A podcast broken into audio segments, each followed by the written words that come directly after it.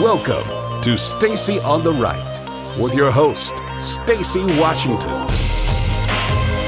Joining us now, Democratic Congressman Eric Swalwell. Congressman, we've now heard um, uh, almost word for word the same analysis from uh, former Republican Steve Schmidt, from uh, former Democratic Congresswoman Donna Edwards, from our own Rachel Maddow, that it is time for you guys to get mean and fight. Are you ready?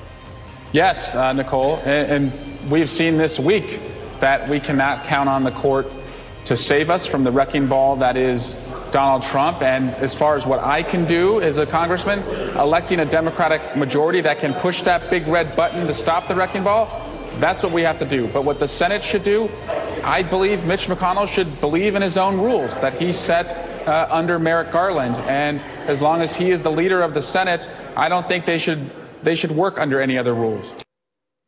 Wow. Welcome to Stacy on the Right here on American Family Radio and Urban Family Talk. You're listening to what will be a continuing theme for the show today. The Democrats are losing their minds. They're tweeting expletives at Justice Kennedy and his family. They're wishing that he would just die or get assassinated. They're upset with him for deciding to retire while Donald Trump is still in office and has not yet been given the opportunity to be impeached by them because they realize the handwriting is on the wall. The 5 4 decisions will keep on coming, but that's not their problem. They're looking at the possibility of a 6 3 court, a conservative court that would deliver unto the nation, America, not just right leaning decisions, but possibly the overturning of Roe v. Wade. And dare we say, Obergefell? It's just beyond comprehension for them. So there'll be a lot of uh, if you if you have any popcorn, you might want to get it handy because there's going to be a lot of meltdown moments here on the show today as we listen to the reactions specifically from Chris Matthews, but from others who simply cannot get their minds wrapped around everything that has come from them nominating Hillary Clinton and her loss. So, welcome to the show. We have one guest for you in hour two. It's going to be Pastor John Hagee. He's going to come on and talk to us today. At this hour, we are going to get into just what all of this means. We have 17 states suing the Trump administration. We have some uh, poll numbers here about the violence and civil war possibilities. Americans are actually turning this over in their minds due to the rhetoric of the Democrats. We'll talk about the top four picks that President Trump is going to interview for the Supreme Court and what drives success in this country. Is it a secret? Is it something that people have yet to figure out? Or have certain Americans got a good grip on what it takes to be successful and are not only operating within that for themselves, but passing it down to their children and making it a standard for themselves? I am fascinated by this report, and I think it's wonderful news for those of us who believe that there is a cause and effect, that there's black and white, that there are certain truths that are evident no matter what kind of tan you're sporting, or how tall you are, or how thin you are, or even how much education you have. There are certain things that are true in this country. And so we're going to talk about that as well. Um, so you were listening to MSNBC's Nicolle Wallace asking Mr. Swalwell if uh, he's ready to get mean and fight. And my question for her is what have they been doing? Have the Democrats not been mean enough? Have they not fought enough? It seems as if, to me, they've been mean. They've been fighting. They've definitely uh, brought it on in and and and done so much. Um, I I think it's interesting. Um, it, it's it's it's going to be one of those situations where we have to kind of figure out um, what we're going to do.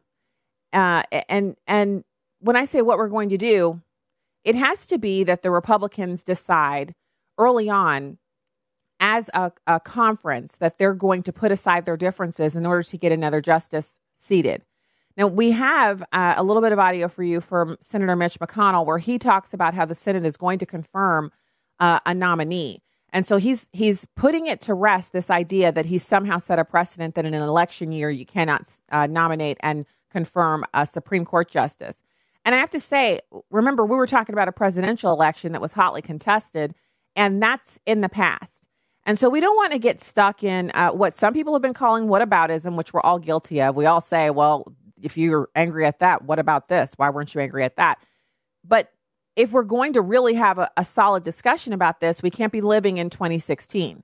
2016's gone, 2017 is gone, it's 2018 now, and we have some very serious things to consider.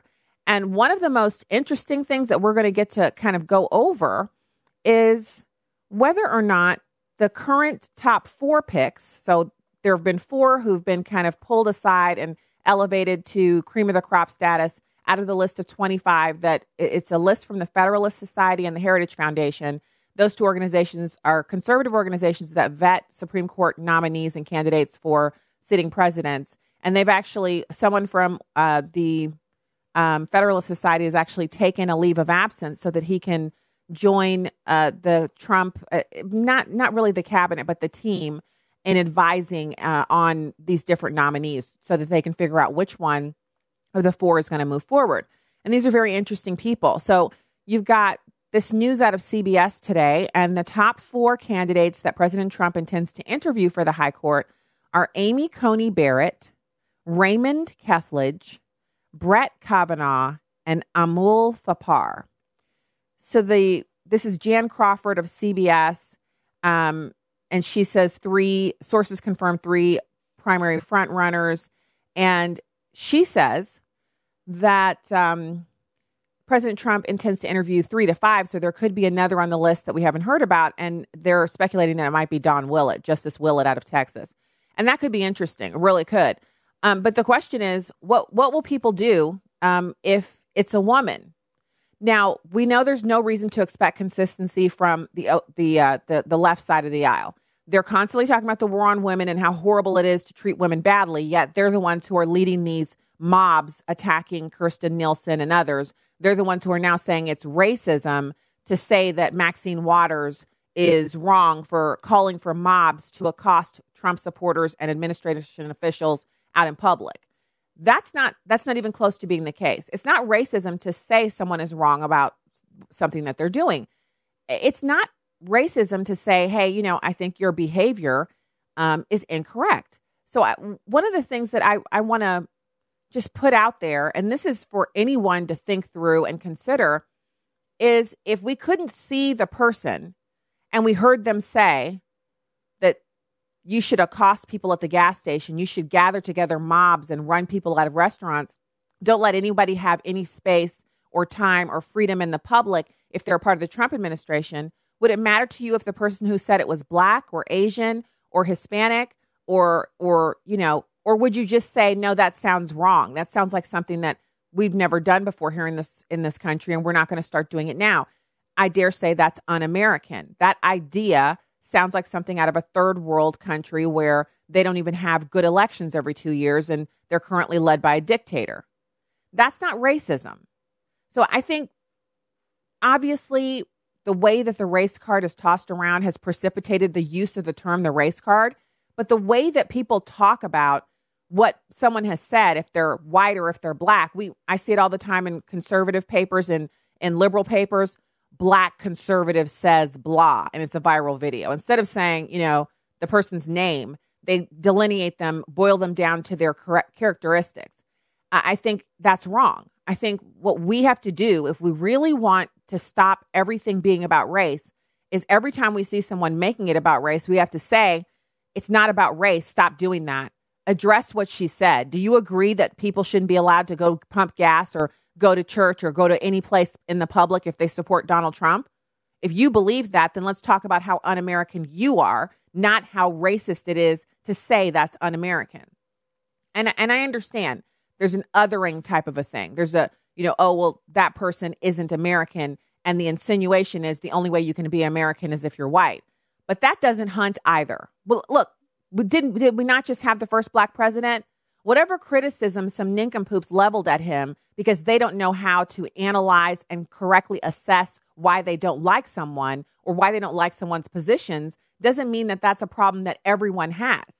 We all have a tendency to want to protect our own, be among our own, if you will, whether it's people who share the same political ideology, the same faith, the same socioeconomic status, which is the most most often the indicator of how people will clump together, or the same football teams, the same hockey teams, whatever. We do. We all humans have a tendency towards that. I've even uh, it's it's anthropologically, it's science that women like to group together with women who look like themselves. So that's why you see pictures of friends together and you look around the table and almost everybody looks alike because they want to be friends with women who look just like themselves. It's it's weird. People don't even know they're doing it. It doesn't mean they're racist. It means that there are natural grouping patterns that people engage in and they're doing it for whatever reason they're doing it for. And so I think we get sucked into the left's war on that and so much so that there's even been I've I've seen some discussions surrounding this idea that now that we have these first gay justices, we have the first Hispanic Supreme Court justice who's a woman, we have, you know, the first black justice uh, who's a man. Obviously, we've had white justices, we've had Jewish justices. Now we need a first black female justice. I'd love to see that. I would. But should our consideration be that we need to find someone who's a black woman, who's a conservative and a jurist? Or should it be that we need to find the person who is most likely to deliver consistent opinions that do not interpret the Constitution? And there's, this is a problem that we have because a lot of people have been very um, kind of unhappy with Justice Roberts for his Obamacare decision, um, him moving over and crossing over and making Obamacare the law of the land, which thank God there was a judicial remedy for that or a legislative remedy for that, which was so far they've been able to undo it by taking it apart piece by piece, and it can still be undone. It's, Obamacare is not something that can't be undone. It's is the political will there among the, the legislators to actually get it done. But there's something else that that people aren't really, um, hmm, they're not really doing what I feel like is is good, solid analysis on it. And the reason I say that is because when when we're thinking about who we want to be on the Supreme Court, um, there are some different considerations that are, are to be taken. And so, first of all, you have to kind of go into the language. And this is a kind of conversation that, uh, you know, lawyers are better at having, you know, people like that, but we can still understand it. As lay people, we can still get the gist of what's going on here. So I want to share this with you. And this is food for thought because obviously none of us are going to be voting or or having a say in who eventually ends up on the Supreme Court, except that we can reach out to our individual senators from our state. Each state has two. You can call their offices and you can say, I definitely prefer, and you can leave your name and your address so they know what district you're in and that you're their constituent, and you can weigh in like that. But as far as, you know, getting that list of 25 that I read a few names off of yesterday down to the list of these four people, well, yeah, we didn't get to really pick that, but that's okay we can still understand what's going on here. So, according to some lawyers that I know, there are four mm, kind of terms, ways that you can assess what kind of jurist uh, a person would be on the Supreme Court. So, the first type of jurist believes in originalism. And originalism is defined as what did the proponents originally intend this to mean? So, every time they have a case come before the court, an originalist would say, okay, this case falls within this area of the Constitution, and the Constitution says this. What did the founders intend this to mean? You've got textualists, which uh, the majority of these individuals who are on this short list of four are considered to be textualists. Textualists think of cases in this way Who cares what they meant? What does it say? Who cares what someone might think you meant when you were founding this country and creating the Constitution. What does the Constitution say? Okay. And then stare decisis. What have past courts said this means, or other things that are analogous to it? Oh, that sounds really, really kinky. I don't like that. And then judicial restraint.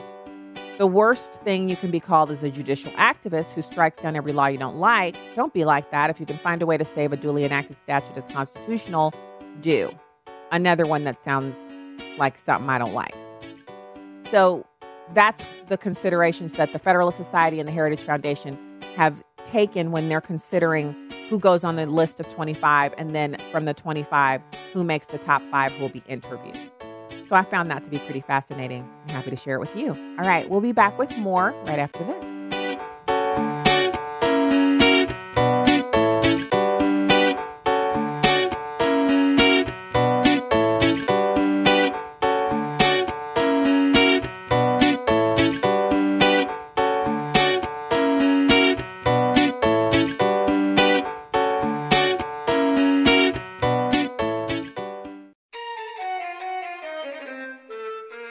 Hello, everyone. I'm Tim Wildmon, president of American Family Association and American Family Radio. You know, we only go to the Holy Land once a year, and that's in March.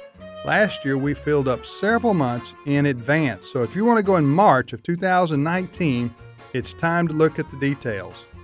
You can get a brochure from us at 800 Families, 1 800 F A M I L I E S, option 5, and leave us your name and your telephone number, or go to TW holyland.com. twholyland.com. It's going to be a wonderful time in Israel. We'll go to the Sea of Galilee, the Jordan River, the holy city of Jerusalem, Bethlehem, Masada, the Dead Sea, and on and on the list goes. If you'd like to go with us in March of 2019, all the information is available at twholyland.com. Order a brochure by calling 800 Families, option 5. Hi, I'm Crawford Loritts with a legacy moment. Sadly, through the years, I've met a lot of people who profess to be followers of Christ, but whose lifestyles don't match their profession.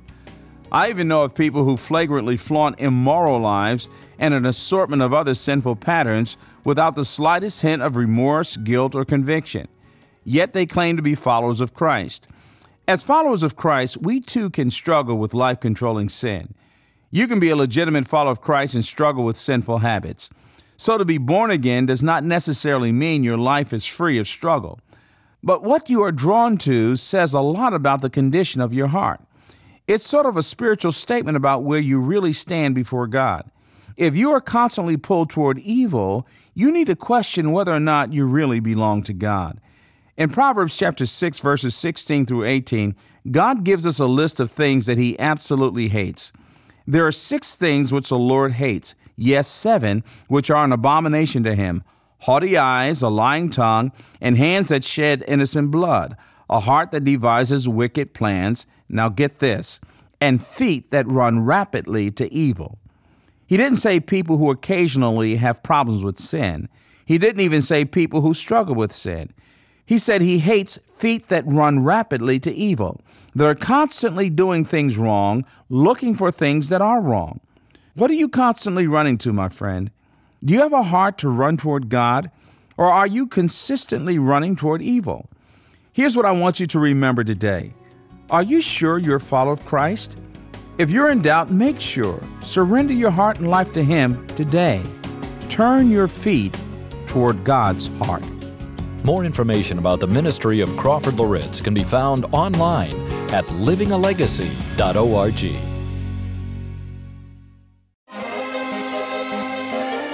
Welcome back to Stacy on the Right. Tom Goldstein, do are you aware of a, a mechanism or a procedure that Democrats could invoke to short of 50 votes? No, and it's not even going to be that close, uh, unfortunately, for Democrats. The real issue is this Democrats are going to have to vote because there's no procedural way to stop it before the midterm election. And there are just too many people who are running in, de- in elections, uh, senators in states that Donald Trump won. There's going to be enormous pressure on them since they can't beat the nominee to vote for the nominee. So I'll take Chris's bet at 10 to 1. I think that uh, whoever it is is going to get confirmed by about 56 uh, to 44. Uh, and Democratic leadership, Chris is absolutely right, is going to try and lay down on the tracks. The problem is the train's just going to run over them. There isn't anything that they can do. We'll see. Okay, we'll, see. And we'll, we'll take a closer it's look a little bit later in the, show. What I'll you just said, sir, it's not acceptable politically to the Democratic base. It's not acceptable to accept this as a fait accompli. Ah, so Chris is saying this is the hill on which to die. Let's just let's just get crazy. Let's just do this thing. There's no reason for us to pretend anymore. Now we got to get mean. so he's he's really upset. Um so you've got this this time it, it's Tom Goldstein, who's the SCOTUS blog founder, he's saying the odds are in the GOP's favor. And you you can hear Chris Matthews losing his mind. Now we have some more audio of Chris Matthews because he was on all morning, just apoplectic, losing every every single discussion. He just I can't believe you said that out. How dare you say that? Yada yada yada. And he went on and on and on and on like that. And it was interesting because he just seemed to lack the ability to just have someone disagree with him on television today. He just wasn't able to to do it. He's just like I'm I'm done. I'm done having people disagree with me. Everyone who's a Democrat had better understand that they had better block this. But the reality is what Tom Goldstein just shared, which is that you if you're a Democrat in a swing district or if you're a Democrat in a state that went for Donald Trump, especially by double digits, then you have to be aware that your voters, your constituents wanted Donald Trump to be there, which means they probably wanted him to make these Supreme Court picks. And, you know, I, as an aside, if you are a never Trumper or maybe that's a little too strong, you just simply dislike President Trump, you're, you know, mildly annoyed that he's president, but whatever. If there's ever been a time where you can kind of just stop a second and thank God because we don't know everything. We don't know. I don't know why America was permitted to have Barack Obama as the president. I honestly don't. I, I mean, yes, I feel like it was a judgment upon us, but it feels like it was just, it was so rough. It was really something to have to endure. And so now here we are, we have Donald Trump, and I'm sure people on the left who are Christians really feel like he's something that they're enduring, and it's just so horrible. Um, and I understand that. But you have to kind of look at it if you're if you're interested in the pro-life movement, if you're interested in the Constitution, if you're interested in slowing the left's continual movement of this entire country into progressivism, which leads to socialism, which leads to communism, then you have to be really grateful right now as Justice Kennedy retires that it's Donald Trump who'll pick the nominee to replace him, who'll pick the Supreme Court justice to take that seat rather than a Hillary Clinton, who would have chosen someone who not only would have made relegalized uh, partial birth abortion, would have eliminated a lot of the strictures that we have and sovereignty that we have surrounding our immigration uh, controls. There's just so much. The, the, Second Amendment would have been severely uh, negatively impacted by her. This is a moment in which we can simply stop for a second and raise our hands and say, Thank you, God. Hallelujah. Thank you that we didn't have Hillary Clinton making these two picks. Neil Gorsuch has been a solidly conservative jurist. And I think that's one of the reasons why it's been such a comfort to know where this list comes from because most conservatives and especially establishment people who were writing about the Supreme Court at the time when President Trump became the nominee back during the campaign, they did not think he had the ability to nominate conservative judges because they felt, you know, this guy's not a conservative. He doesn't even know the, the Republican Party platform. He knows nothing about jurisprudence. He joked around about nominating his own sister to the court, who is a liberal. Um, and so you you know you kind of look at that and you're like, this worked out a lot better than they planned. Thank God he's in control and not you know the people who were making all of these t- terrible prognostications. And so you know we we've got a few things in our back pocket that we know. We know that Justice Kennedy was the most powerful judge in American history on almost every case of any consequence, cases that are quoted, cases that drive people like me up the wall, Obergefell, Roe, he was the one who made the deciding vote and wrote the opinions. Uh, he was already the 10th most conservative justice in the past 80 years, according to uh, organizations that watch and track their votes. But his replacement is going to be much more conservative and will shift the court dramatically to the right. This is as big a conservative revolution for our country as the Reagan Revolution was. This is going to last, the impacts of this are going to last for decades. Word on the street is, and I've been reading everything I can get my little, you know, email uh, cursor on, is that we're looking at these people being in their late 40s, early 50s, which leaves a good 20, 30 years for them to govern from, from SCOTUS not govern, but to rule from SCOTUS. Issues like affirmative action, school prayer, gun rights, and abortion will possibly see enormous changes. Um, that that includes affirmative action. And I've had a few people reach out, like, uh, you know, how do you feel about uh, affirmative action? And I've been pretty clear in radio interviews all over the country that I don't support it, not because I don't think that we needed some kind of leveling of the playing field, but because, like many things that are programs that come out of the government, affirmative action has been completely and utterly misused. It's now simply a tool for making sure that there are women in every um, location, women owned businesses get contracts. It doesn't really help minorities the way it was intended to do. The other problem is that because affirmative action exists, if you are uh, well qualified or overqualified, if you do a fantastic job in high school and come out with a really good GPA out of a good school, if you test well and you get into college, most of the people who are there assume you're there because you're black. They don't assume that you had good test scores or that you're prepared or that you can do the work. In fact, they expect you to fail out. They expect you not to make it past your second year. And affirmative action is the reason why people have these low expectations. The other reason people have low expectations is because of affirmative action. Students of color have gotten into higher educational facilities that their high school didn't prepare them for, and they've struggled and they have washed out, which is unfair. There are different tiers of colleges and universities. And if we did a better job of matching students to colleges and universities that they can actually handle, more students would matriculate all the way through and would graduate from college. And that is a better result than a blanket mandate from the government that says, if you're black, you're going to get into college over this other student. Now, that being said, I know a lot of people who would disagree with me vehemently on that, who've graduated from college with degrees in pharmacology and law, et cetera, and they feel the only way they would have gotten that slot is because of affirmative action. We have a form of affirmative action, and every person gets to access it, and that is Jesus Christ. You know who breaks down barriers, who sets the captives free? Do you know who gives you the opportunity that your upbringing didn't put you to rub elbows at that boarding school or at that country club? Do you know who bursts open doors of opportunity, breaks through glass ceilings? It's our Father in heaven.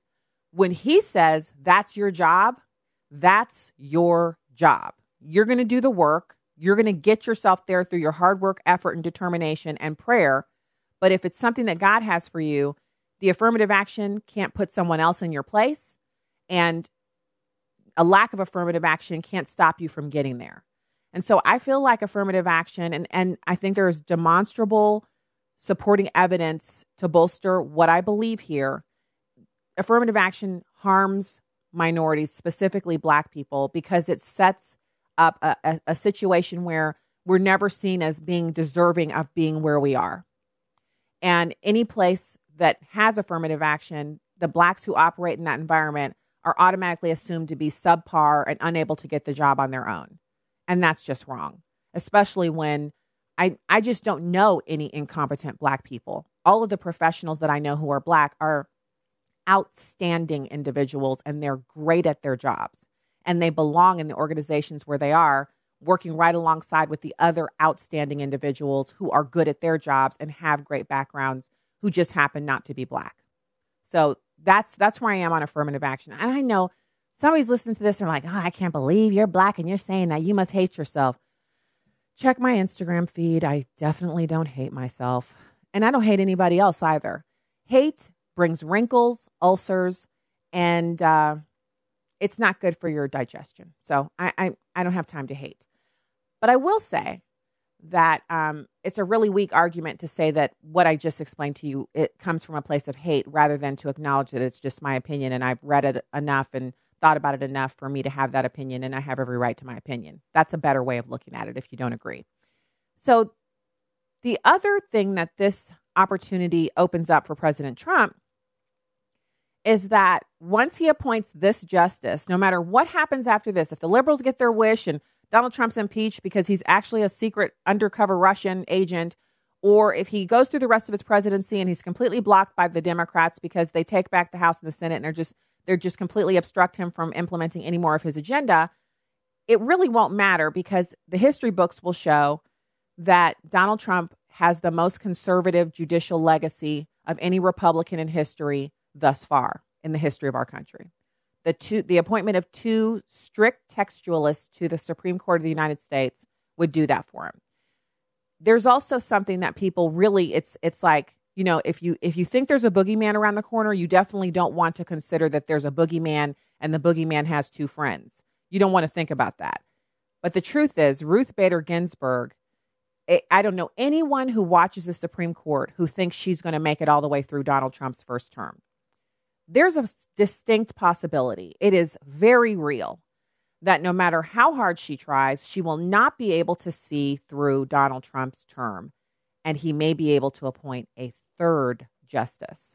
That would be unprecedented. It would be outstanding, and it would be a wonderful counterbalance to what Obama did in appointing two very radical judges to the Supreme Court. Now, the other unintended benefit of this, and I just keep, I, I'm just like, praise God every five seconds. Thank you, Lord. Thank you so much. That this does is this gives Republicans a beautiful rallying cry for the November elections because the Senate is so slim. The the uh, Republican majority in the Senate is so slim, uh, 51 to 49. But it's really 50 to 49 because Senator John McCain is still holding on to his seat.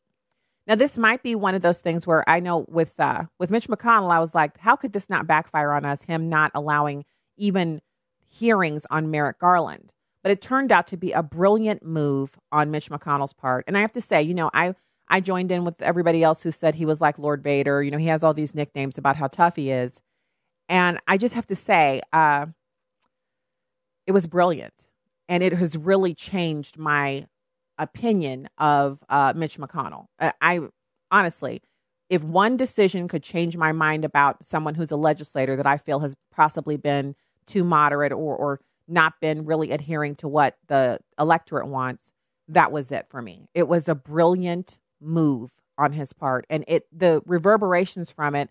We're still feeling the impact right now. Actually, we're feeling it right now. All of those announcements that have come out at the end of this SCOTUS season those 5 4 decisions, they all go directly to the feet of Mitch McConnell when it comes to the, the legislative move that he made and not holding hearings for, for Merrick Garland because it was an election year. And it wasn't unprecedented. Others have done the same thing as the head of the Senate uh, in, in election years for past presidents under Democrats and under Republicans. So it wasn't unprecedented at all. Now, the rallying cry that I'm talking about when we look at what people are going to be feeling and thinking going into November is before Justice Kennedy announced his retirement, the Republicans had to motivate people on losing the Senate because, you know, this is important, that's important. The, Repu- the the Democrats have already come onto television, elected officials who are Democrats have already come on television multiple times in the last 24 hours and said that they anticipate the entire process to take at least 140 days, which means they expect to lead it right up until November 8th because they're thinking they might be able to run on it too. I think that's a huge mistake. If the Democrats want to have any messaging going into November, if they want to revive their immigration, uh, you know, that they've made this wonderful issue for themselves out of immigration, even though it's not really a new issue and it's it's a non-issue, they've made it something that people have been thinking about and talking about. Then they have to get the confirmation process for whoever Trump nominates over and done with so they can get back to their own messaging platform, what they've set up for themselves. If they drag it out, they make it clear that Republicans cannot stay home. You can't, uh, you know, be at home drinking tea or watching American Idol reruns on election day in November if you're a Republican. You have to turn out to meet the intensity of the Democrats. Their hatred drives them. You have to be driven by your desire to see the overturning of Roe v. Wade. And if you are a Christian and you're pull, pulling that lever, if if if the pro life issue motivates you, then you have to see this as the first opportunity for your prayers to be answered in your adult lifetime. And if you're a young millennial voter, someone who's grown up with the ultrasound photograph on the, the, the kitchen counter or the or your refrigerator stuck to the fridge with a magnet, then you know what's at stake here. You you understand that this is the reason why people march by the hundreds of thousands in Washington D.C. every January. It's the reason we march around the Planned Parenthood in St. Louis and and we do the Jericho walk. It's the reason we stand on the sidewalk and we pray. It's the reason we offer our homes and our money and our time and our resources to the women outside the Planned Parenthood. It's the reason we pray. It's the reason we track the number of abortions. It's the reason we offer the counseling. It is the reason. This is it. Start praying, everybody. Just why are they so freaked out? Because they know it too. So, great news for us. Great news. I couldn't be more pleased to see someone say they were retiring in this moment. So, we'll be back with more after this. Stay there.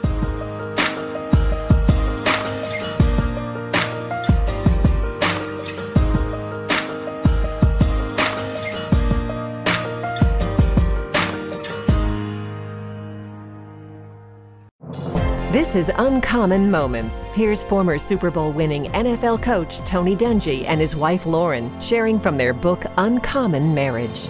Tony and I look forward to Tuesdays because it's a time we can give back to our community. And it's also become a date day for us. We see our older kids off to school and get a babysitter to watch the youngest ones.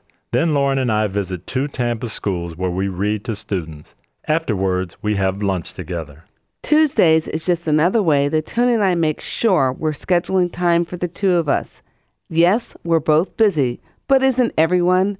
So when it comes to your uncommon marriage, T I M E is the key word. Spend time with each other, and you'll see your marriage grow. Tony and Lauren Dungy, authors of Uncommon Marriage, learning about lasting love and overcoming life's obstacles together. Discover more at CoachDungy.com. Hi, I'm Jerry. I always had to have the expensive clothes and sell the right drugs, but drugs and alcohol eventually broke me. So I came to Teen Challenge, and now I've been drug free for 10 months. If you know an adult or teenager who's struggling with a chemical addiction, Teen Challenge can help. Call us today at 417 581 2181 or reach us online at teenchallengeusa.com. This is Urban Family Talk. Listen to Stacy on the Right with Stacy Washington on Urban Family Talk. She's sharp. I mean, did you hear that? Pointed. Remember that you're not only a Christian on Sunday. And insightful. Deception and lies have been accepted as the norm from the Democrats. But most of all, she's on the right. That scripture from the Bible that says the heart of the fool inclines to the left just kept popping into my mind. Stacy on the Right. Now heard weekday afternoons from 2 to 4 Central on Urban Family Talk.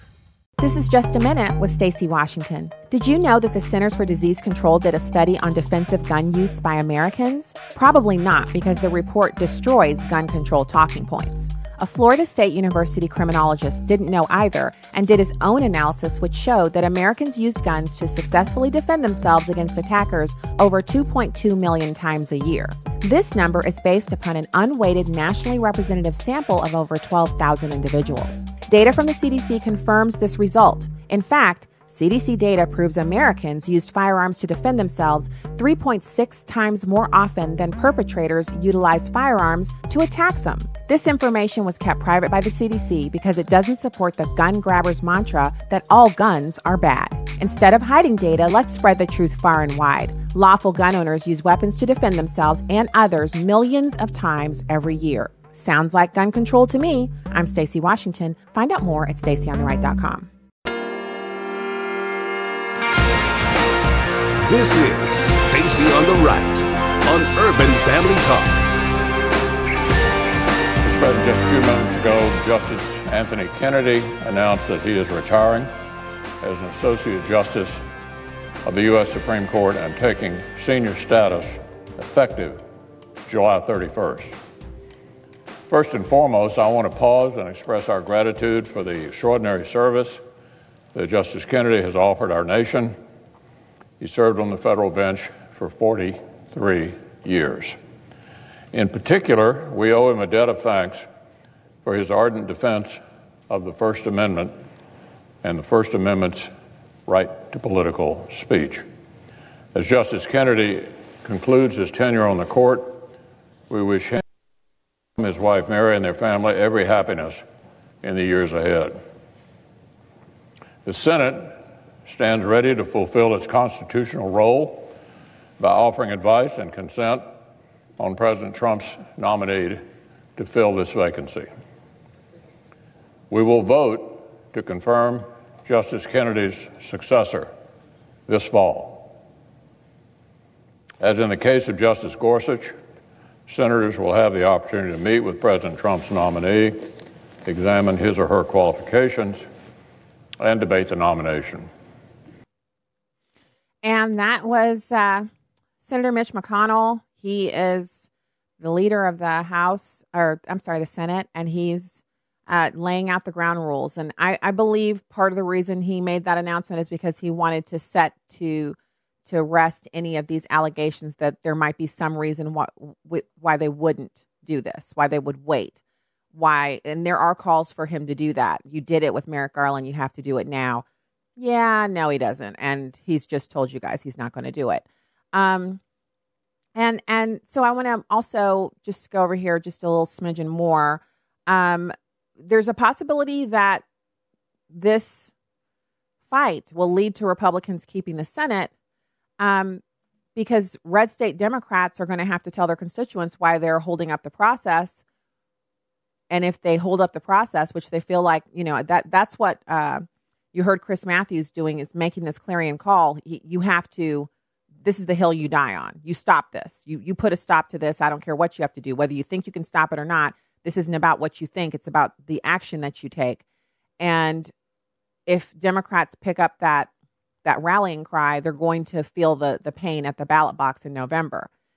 And so that that's a, a little more of, of, the interesting things that we have to kind of consider that that are the pluses to uh, that that are addition. These are additional pluses besides the original news that Justice Kennedy is retiring. So now we have Jeffrey Toobin freaking out because Roe v. Wade is doomed. I couldn't have enjoyed this audio more. It's number six. I, I think sometimes we talk about Supreme Court too much in abstractions about dignity and who's qualified and who's not qualified. Let's talk facts. Let's talk about what America is going to be like that's different. You are going to see 20 states pass laws banning abortion outright, just banning abortion and because they know that there are now going to be five votes on the Supreme Court to overturn Roe v. Wade. And abortion will be illegal in a significant part of the United States in, in 18 months. There is just no doubt about that. And that's why these seats matter so much.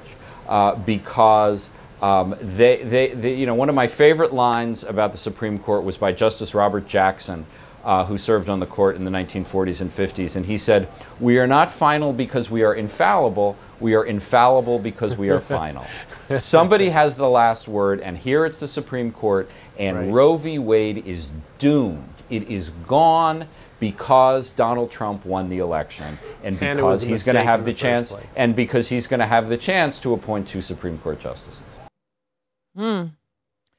And that wasn't on some, you know, that that's that's just some analysis that that there's trying to to seed the ground and get people ready for what the possibilities are. And I thought that was pretty fascinating. Um, so, what are some of the other fears that people are dealing with? Well, if you ask likely voters, you're hearing some pretty interesting things. Uh, we've got harassment of presidential aides and people being chased down in the street, people being told they can't be served at restaurants, which in and of itself, the treatment that Sarah Huckabee Sanders and her husband experience was pretty mild. Now, her family had to endure some actual protesting, which was absolutely unacceptable. But being asked to leave a restaurant is mild in comparison to being chased down the street like Pam Bondi was outside the movie theater and the kind of eh, horrible behavior we saw from those activists towards Mitch McConnell and his wife when they were leaving that Georgetown University event. So you've got Rasmussen reports polling Americans and finding that 59% of all voters are concerned that those opposed to President Trump's policies will resort to violence. You also have 31% of those same people polled saying that they believe it's likely that the United States will experience a second civil war sometime in the next five years. The new polling evidence of fear in the country over political division follows the harassment of three top Trump aides. I just mentioned who they were to you. And also Stephen Miller. I'm not sure if you guys know about this story because we didn't discuss it on air, um, but it was in the news that senior advisor Stephen Miller had protesters outside of his condo. And so this also follows the call by Representative Maxine Waters to bring pressure to Trump officials in public.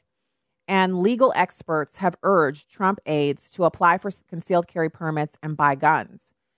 In its analysis of the new survey, survey, Rasmussen highlighted who is most concerned about the violence.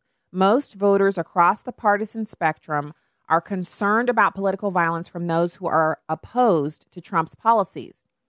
Republicans are the most likely to be very concerned. The level of concern is about the same among Republicans, Democrats, and unaffiliated voters when it comes to the threat of violence from those who are critical of the media's coverage of Trump. So they feel like people who are critical of the media are more likely to be violent. And women and those under 40 are more worried about a possible civil war than men and older voters are. 44% of blacks think a second civil war is likely in the next five years, 28% of whites, and 36% of other minority voters believe that. Whites are also less concerned about political violence than the others are. So that's an interesting breakdown. I don't know what that says about you know the the likelihood i would hope that the the likelihood is very slim but let's just take a look at what people are saying on online social media it's a good indicator of what's going on again we have to keep it in context not everyone in america is on social media there are plenty of people who go their entire lives or have gone their entire lives thus far without ever sending out a tweet or even reading one they get their news online but they don't have Twitter. So it doesn't mean just because we hear, you know, crazy stuff on Twitter that it is indicative of what everyone feels. But it also depends on who the tweets are from. But this is going to kind of shock you. The Washington Post sent out a tweet. Analysis Democrats' bogus argument about what the GOP said about the Supreme Court nominees in an election year. So they had a post about that.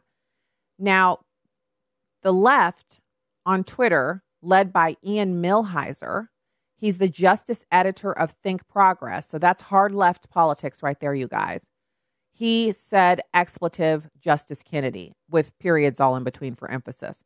Paul Begala, a name you've heard before, he is the counselor to pro- former President Clinton.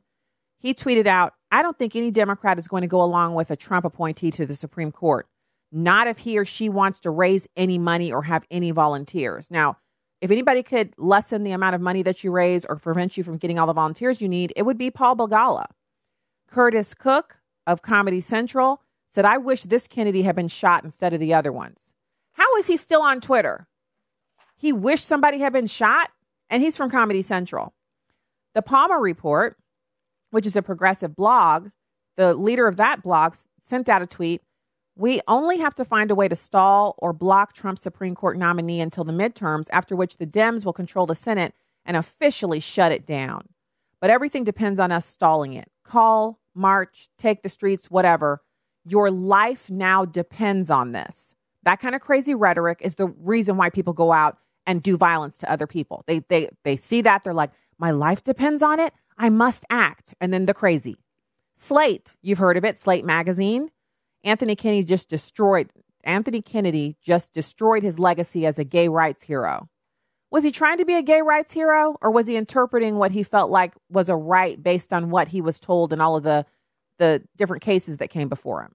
I don't agree with what he did, but I don't think he, he ever set out to be a gay rights hero.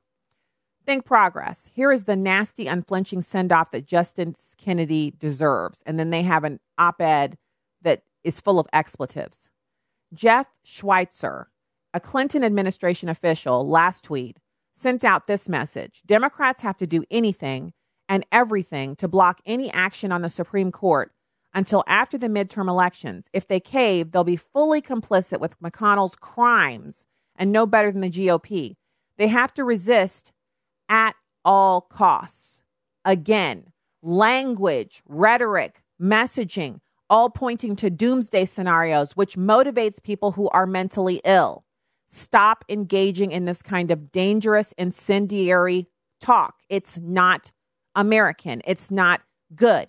And by the way, just in case anyone thinks I'm some kind of a racist for saying it's not American, all the people who did these tweets, they're all white guys, white liberals. So no racism there. I, I think it's okay for me to say that they're engaging in uh, in conversation that's not American And when I say it's not American, it doesn't mean they're not Americans.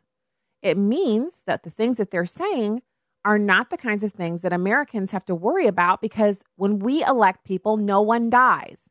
When people lose political office, no one dies. We don't have coups. We don't have violent overthrows. We don't have radical people taking over our government and changing things up. We don't have armored vehicles in the street running down Americans who are protesting. We don't do that because we have a constitution and we live in a functioning society. So calm down. The sky's not falling. The world's not over. If all of us who are pro life have been living all this time under Roe v. Wade, then y'all can certainly live when it's gone. How about that? So we have, it's just, I, you know, it's kind of exhausting. You look at it and you think, so people like this, first of all, they spend too much time on Twitter. And my advice to you, as someone who's on Twitter and I'm always looking for ways to grow my social media and I want to, you know, I want to do a good job on my social media, I have to say to you that it is also okay to unplug from social media and not be on there. If you find yourself, you know, you're kind of your heart rate goes up and your breathing gets a little bit quicker when you're on Twitter, it might be that you're on there reading the tweets of other people too much. And it's an easy trap to get sucked into. And what I've done recently is I took the same route that I took with Facebook because I was so upset about their data collection and them trying to mine my privacy, which was only prevented by the fact that I have an iPhone. And I deleted the Facebook app from my phone. So I still go onto Facebook, but I find I'm there much less often. Now, the side impact of that is that I miss some of the announcements. Like a friend of mine who I only know on Facebook, she moved from one state to another. And I totally missed the announcement about that. I just caught it on Instagram. And I was like, oh my goodness, I really need to catch up and maybe just shoot her a quick direct message, you know, to say, oh, I hope everything went well and, you know, pr- praying for you. But I'm not missing the vitriol, and I haven't been in hardly any of the slap fights that sometimes erupt on my page from posting things. So that's been great. So recently, I felt like I needed to delete the Twitter app, and I took my time in doing it. I actually was on Twitter, scrolling through, reading all of the tweets in my timeline and seeing how negative they were. And I thought, this is why I need to let this go. So I'm still on Twitter. I sent tweets out today. I will continue to do so, but I have to do it from my desktop, which means when I have my phone, I'm not looking at Twitter constantly, checking it 10, 15 times a day, checking it every hour, seeing how many retweets I have, etc. I still care about it, but it has definitely changed the tenor of my day. So I'm recommending that to other people who, if you're finding that the online social media is getting to be too much for you, you're still going to get your news. You're still going to be able to get the information that you need to, um, you know, to operate and everything. You still have Safari. You can still log in through your Safari app or your whatever app you use to access the internet. But if you don't have the app where you can click it and constantly be on there, it really makes a difference in how much time you spend on the app. So or, or, or on on Twitter, period. And does that mean I might not have as much engagement? I'm going to weigh the trade off, the weigh the trade off for now and see how that works out for me. It might be that I actually spend less time holding my phone. And in the big scheme of things, I think that's probably of a great benefit to me and I can get some other things done instead we'll see how it cracks out. If I decide to put it back on, I'll definitely share on the show and, and disclose uh, how I came to that decision. But I'm just I'm sharing it with you so because I'm hoping that if you're sitting here and you're feeling stressed out about all this stuff, there's an outlet for us. We got to unplug some of this stuff if we want our sanity. We deserve it. Hey, you know? All right. So, um, that's hour one. We'll be back with hour two of Stacy on the Right. You keep it here.